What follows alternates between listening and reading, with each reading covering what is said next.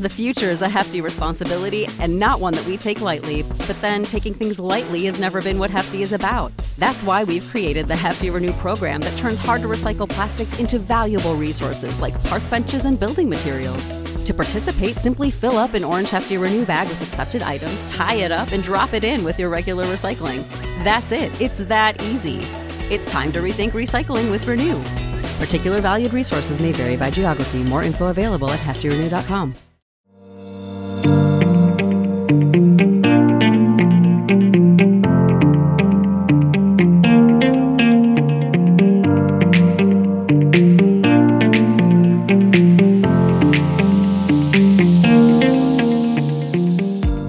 everyone, and welcome to another episode of Temporary Admission.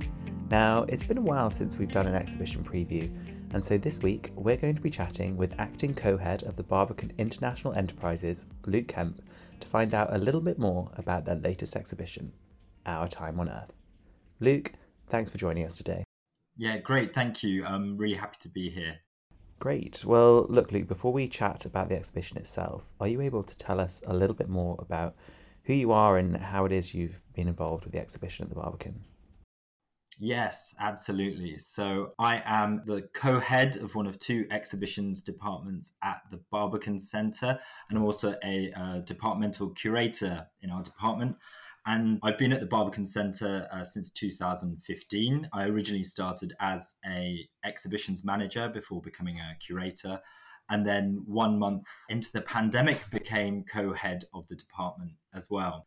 And um, so, what my role entails, obviously, is uh, the running of this department. What we do is we develop and produce exhibitions that are put on at the Barbican Centre once every two years, and then they then go on to tour internationally for three to five years.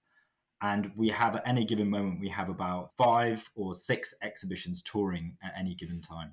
Well, I hadn't actually realised it was quite so many all at once, but I'm sure a lot of our listeners already know um, or have at least heard of the Barbican. But for those that haven't, are you able to tell us a little bit more about the Barbican as well?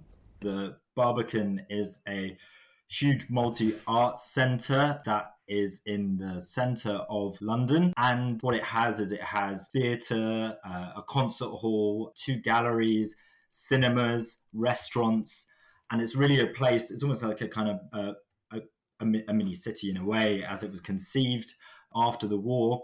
And um, what this does is it allows there to be a huge crossover between all these different art forms. And that offer allows us to give an incredibly rich and um, engaging experience to the visitors that come to the center. You know, often they won't know they might be coming to the theatre, but then they may get introduced to something that's going on in one of the galleries or into the concert hall or even going to the cinema, for example. Yeah, the Barbican just seems like such a destination at the moment. And I think one of the last times I was there was for the Gallery Climate Coalition towards the end of last year, which is actually quite fitting for today's discussion. But circling back to the exhibition itself, which I think opens on the 5th of May right through to the 29th of August. I know that one of the aims of the exhibition is to really kind of kickstart the conversation around the climate emergency, which perhaps, you know, in a way that hasn't really been considered before. Are you able to talk us through the exhibition and, and tell us more about it? Yeah, definitely. So we look at the ideas of immersive, creating these kind of big environments. And then what we do is the subjects that we choose are often what we call, you know, zeitgeist topics, you know, big societal uh, themes. So in 2019, I led on the, the, development of the AI More Than Human exhibition, um, which of course is like a, a massive topic. And um, then what we do is we, we work with guest curators who come on board to work with us. And then we use a whole range of multidisciplinary content to be able to engage a very broad audience. Um, and that can be anything from video gaming uh, to work with scientists and researchers, contemporary art, design, architecture, basically all these different formats are like tools that we uh, create to give people a way into our exhibitions. And so, following, you know, artificial intelligence being a, a huge subject, but it was a subject we were very much uh, conscious that we were one of the first places to do a, a big blockbuster exhibition on artificial intelligence. Whereas something like the climate emergency it felt like the right time to approach this again and to kind of take a new look at this topic, especially through the lens that we have as a, a department. But, you know, we are not the first people to create a climate emergency exhibition. Sadly, we will not be the last, I expect. So it really was something we had to consider, you know, to be blunt, like why bother doing a climate emergency exhibition? And we only wanted to do it if we felt like there was something we could really bring to the conversation. And a big part of that was going to be moving the conversation forward and thinking about how can we move the conversation on the climate emergency forward was, you know, to, to move away from this sense of hopelessness, this kind of this sense of despair and doom mongering that is often how people engage with it, to try and give people a sense of hope and uh, positivity and to create an alternative vision for a future that we can have and to show the role of uh, creativity in culture in helping to be a bit of a guiding light for what that alternative future could look like. Mm, I think that's certainly interesting and probably quite shocking, you know, to, to see it so starkly like that. But I think something that you've mentioned and I think is definitely worth just picking up on is just quite how immersive and interactive this exhibition is going to be. You know, it's not just paintings on a wall, which obviously it's never a bad thing, but I think you're forcing people to confront the reality of the, you know the situation we find ourselves in when it comes to the climate and the environment around us, and you're showing them what it could look like and, and making them experience different futures that I think is quite powerful, and you're doing that in a quite modern way, I guess. But on that note, a, a, lot of museums have aimed to tackle the conversation around sustainability at the moment, and there've been a few maybe similar exhibitions in the past, and perhaps I've touched on it slightly there. But how is this exhibition specifically different? Yeah, so again, you know, talking about moving the conversation forward and thinking about okay, what are going to be like the most exciting moments, or what are the most essential things that we feel like people perhaps could learn more about or be introduced to, we felt that rather than doing, you know, lots of exhibits, we wanted to focus on some big exhibits, sort of big moments. You know, I mentioned we take a very digital, immersive kind of approach that allows people to be in the exhibition and to feel that they're part of it, they're part of the story, part of the journey.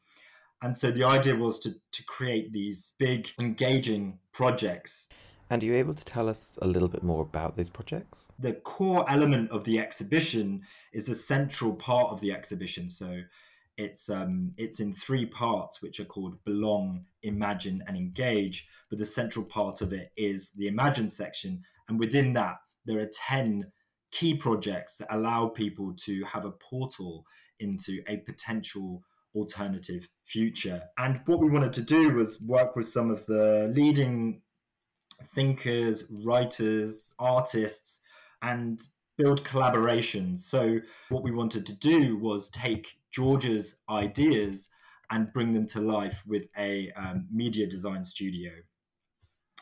And when we went to George, uh, we were like, okay, what is the most essential thing we should probably talk about in terms of climate emergency?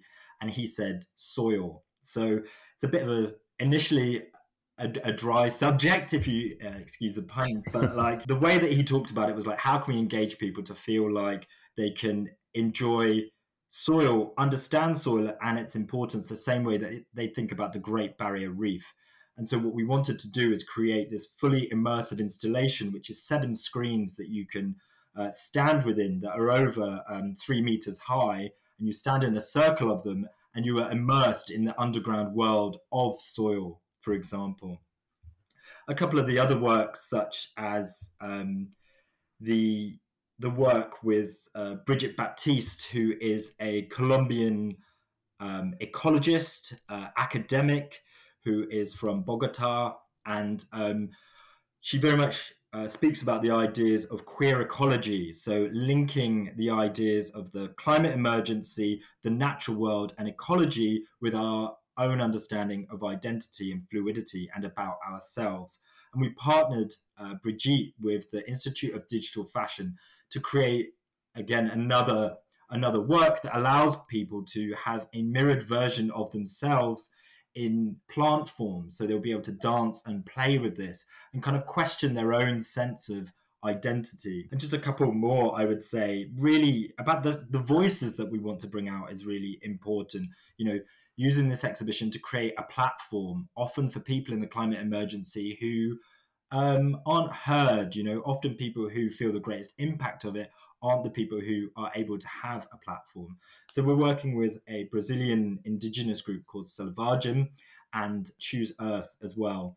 And what this is is a series of artistically created banners that hang in the space and a new film created by Selvagem, which is part of their Arrow series.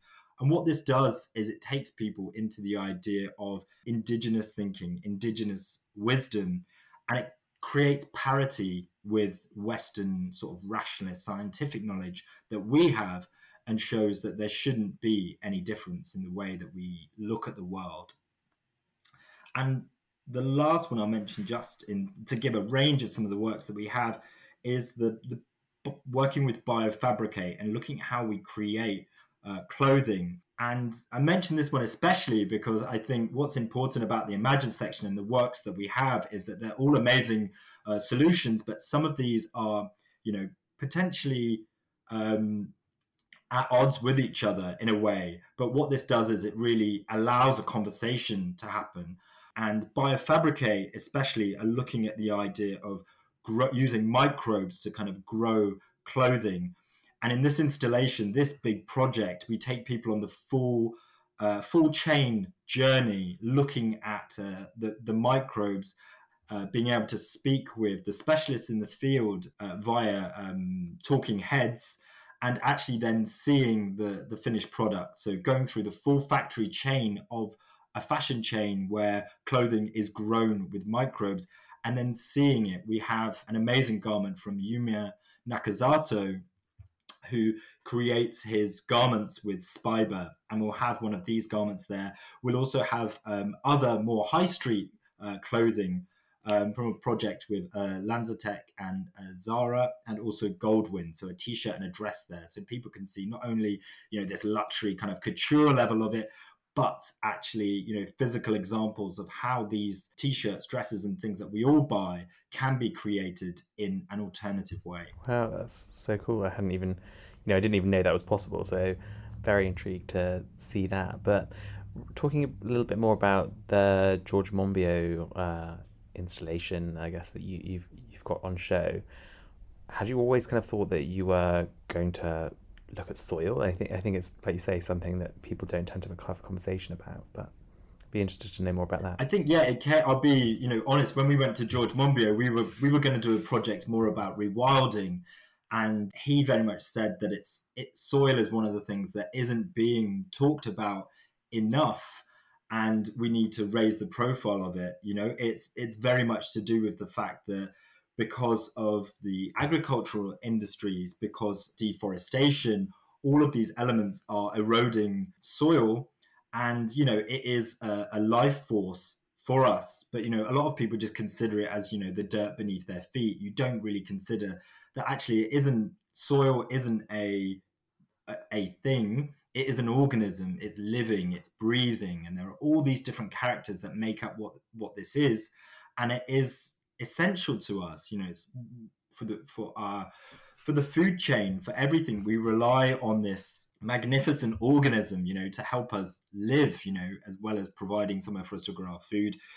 It also is able to capture and store carbon. So, creating a sense of wonder and awe about this hopefully will allow people to come out of the exhibition you know looking at it in a different way mm, i think that's what's really interesting was because we all talk about trees and you know the power of plants etc but soil does seem very forgotten. So very intrigued to see that uh, when the exhibition goes live. But one thing i think you know is always quite interesting to ask someone who's been so close to the exhibition is if we had to look out you know for one work or if you had to pick your favorite what would that be and why um, I think one of the in- incredible works I think I would say is at the beginning. It's the the Marshmallow Laser Feast work called Sanctuary of the Unseen Forest, and it is this sort of five meter high by three meter wide projection of a Ceiba uh, pentandra tree from the Colombian rainforest. and it really sets the tone like there is a very kind of there's a sense of trees being you know the, the giver of our breath and what this exhibit does is it takes us inside the tree and you're able to see like that the tree is not this the kind of solid object that we see when we're outside but it has you know water particles it sequesters carbon and we really take people inside that and it sets the tone for the exhibition and it really I think it makes a, a, surprising start to the exhibition, really making people connect and realize that we are part of an amazing Earth system. Mm, and I, th- I think linking to that idea of the Earth system that you called it, I'd be interested to know more about what the Barbican itself is doing when it comes to tackling sustainability. You know, I think we're all aware of just how much waste can be created when putting on temporary exhibitions like this, specifically, you know, with the travelling as well.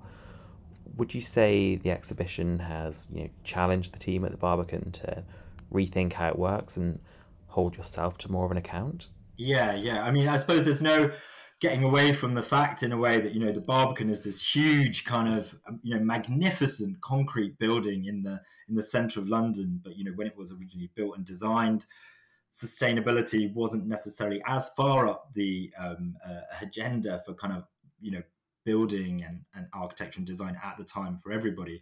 But it now very much is. So the Barbican has a, a new renewal uh, that will be happening, you know, to kind of look at the building and sustainability is a big part of that.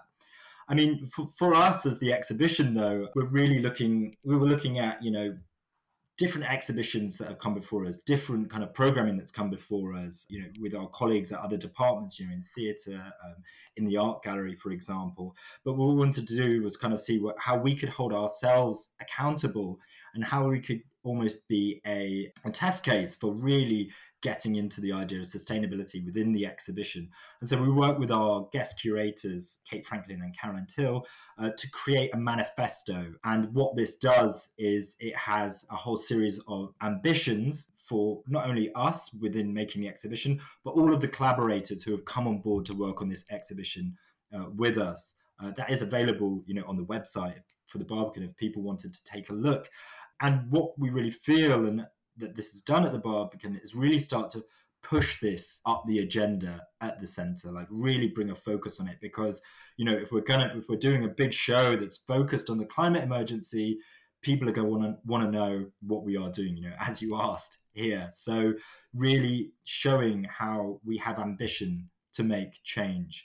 And also at the time you know in the spring of this year we'll be publishing our new sustainability strategy for the centre as well. So hopefully that will line up with the launch of the exhibition too. So people will see what we're doing as part of the exhibit, but also what the centre is looking to do and how we're kind of looking ahead. Mm, I, I think that's great that you're obviously you know making progress and that it's definitely at the forefront of the Barbican's mind, which is good to see. But I think one thing I would be interested to just understand a little bit more about, and I, I totally appreciate the the need for the exhibition to travel and to get as many people having the conversations that you know we've just talked about for the last kind of 15 minutes but how does that work with the exhibition traveling and also kind of having more of a focus on sustainability i think we all probably know that you know air freight and work traveling by air freight is hugely carbon intensive. What kind of steps have you taken to ensure that the exhibition moving around from place to place is as climate friendly as, as it can be? Yeah, so we tour our exhibitions for, you know, between three to five years. So we kind of what we do what we do make sure though is, you know, everything that we create at the Barbican travels with the exhibition and we've made it kind of very modular. We work very closely with our exhibition designers uh, universal design to come up with like sustainable materials a sustainable approach to everything. So i think the the point is that when we go to other museums and other galleries they are not required to kind of have to do a lot of building. We're not rebuilding things. We're not recreating things every time we go somewhere else we're creating these uh, turnkey exhibitions in, in a sense, you know, straight out the box, it's ready to go. Uh, what we have done from our other exhibitions is reuse a lot of the equipment, a lot of the, the, the AV and the technology. As I mentioned, you know, we're very digital uh, and AV kind of heavy. So where possible, we make sure all of that equipment is is reused um, as well.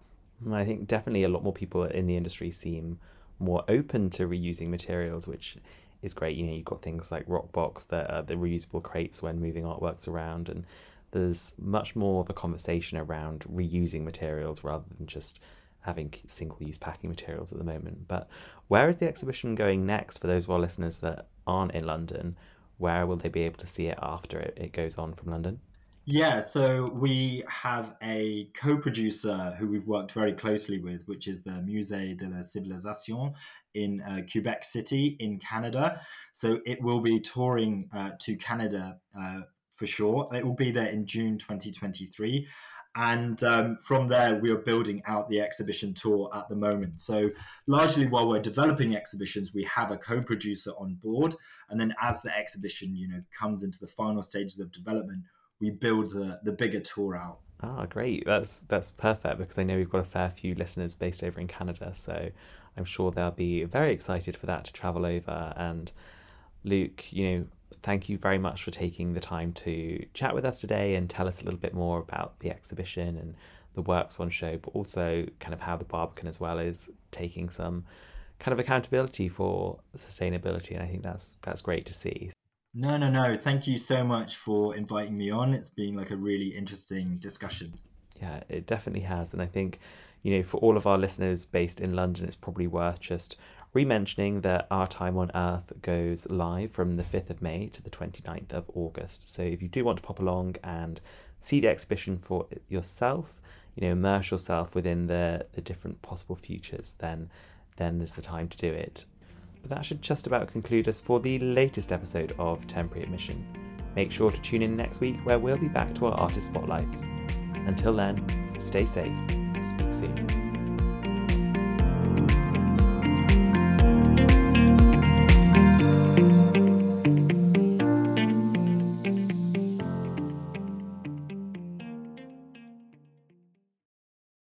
Judy was boring. Hello. Then Judy discovered ChumbaCasino.com. It's my little escape. Now Judy's the life of the party. Oh, baby, Mama's bringing home the bacon. Whoa, take it easy, Judy. The Chumba life is for everybody. So go to ChumbaCasino.com and play over 100 casino style games. Join today and play for free for your chance to redeem some serious prizes. ChumbaCasino.com. No purchase necessary. Void where prohibited by law. 18 plus terms and conditions apply. See website for details.